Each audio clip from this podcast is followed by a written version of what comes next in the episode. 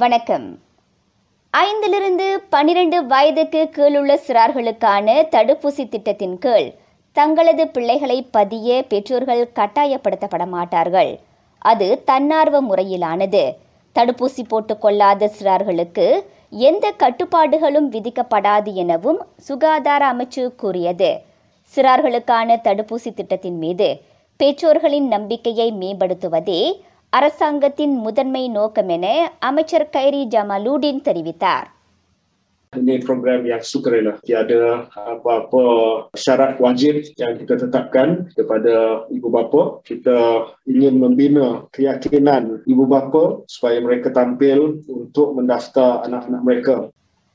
Klang பள்ளத்தாக்கில் ஐந்திலிருந்து பன்னிரண்டு வயதுக்கு கீழுள்ள சிறார்களுக்கான தடுப்பூசி திட்டம் இன்று தொடங்கியது நாட்டிலுள்ள பெரியவர்களில் ஐம்பத்து ஒன்று புள்ளி ஐந்து விழுக்காட்டினர் கோவிட் நைன்டீன் ஊக்க தடுப்பூசி போட்டு முடித்திருக்கின்றனர்.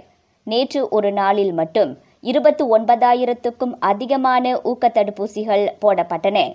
பெரியவர்களில் தொன்னூற்றி ஏழு புள்ளி ஒன்பது விழுக்காட்டினரும் பன்னிரண்டிலிருந்து பதினேழு வயதுடையவர்களில் எண்பத்தி எட்டு புள்ளி ஆறு விழுக்காட்டினரும் இரு தடுப்பூசிகளையும் பெற்றுள்ளனர். நாட்டில் புதிதாக பதிவாகியுள்ள கோவிட் நைன்டீன் சம்பவங்களின் எண்ணிக்கை தொடர்ச்சியாக ஐயாயிரத்துக்கும் கூடுதலாகவே உள்ளது. புதிதாக ஐயாயிரத்து எழுநூற்று இருபது சம்பவங்கள் உறுதிப்படுத்தப்பட்டுள்ளன. நேற்றை விட அது பதினாறு சம்பவங்கள் குறைவாகும். சாலை குற்றங்களை அடிக்கடி செய்வதோடு அதிகம் விபத்துகளில் சிக்கும் வாகனமோட்டிகளை உருவாக்கும் வாகனமோட்டும் பயிற்சி மையங்களின் உரிமத்தை தற்காலிகமாக ரத்து செய்யவோ மீட்டுக்கொள்ளவோ தற்போதைக்கு எண்ணமில்லை. அப்பரிந்துரையானது சாலை போக்குவரத்து துறை நிர்வாக இயக்குநரின் சொந்த கருத்து என போக்குவரத்து அமைச்சு தெளிவுபடுத்தியது.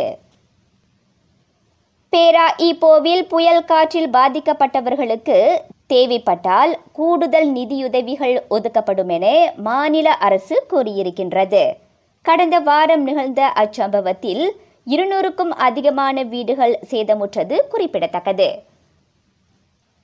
நாடு தற்போது வடகிழக்கு பருவத்தின் இறுதி கட்டத்தில் இருப்பதாகவும் அடுத்த மாதம் வரை வெயில் சற்று கடுமையாக இருக்கலாம் என்றும் வானிலை ஆய்வுத்துறை கூறியுள்ளது.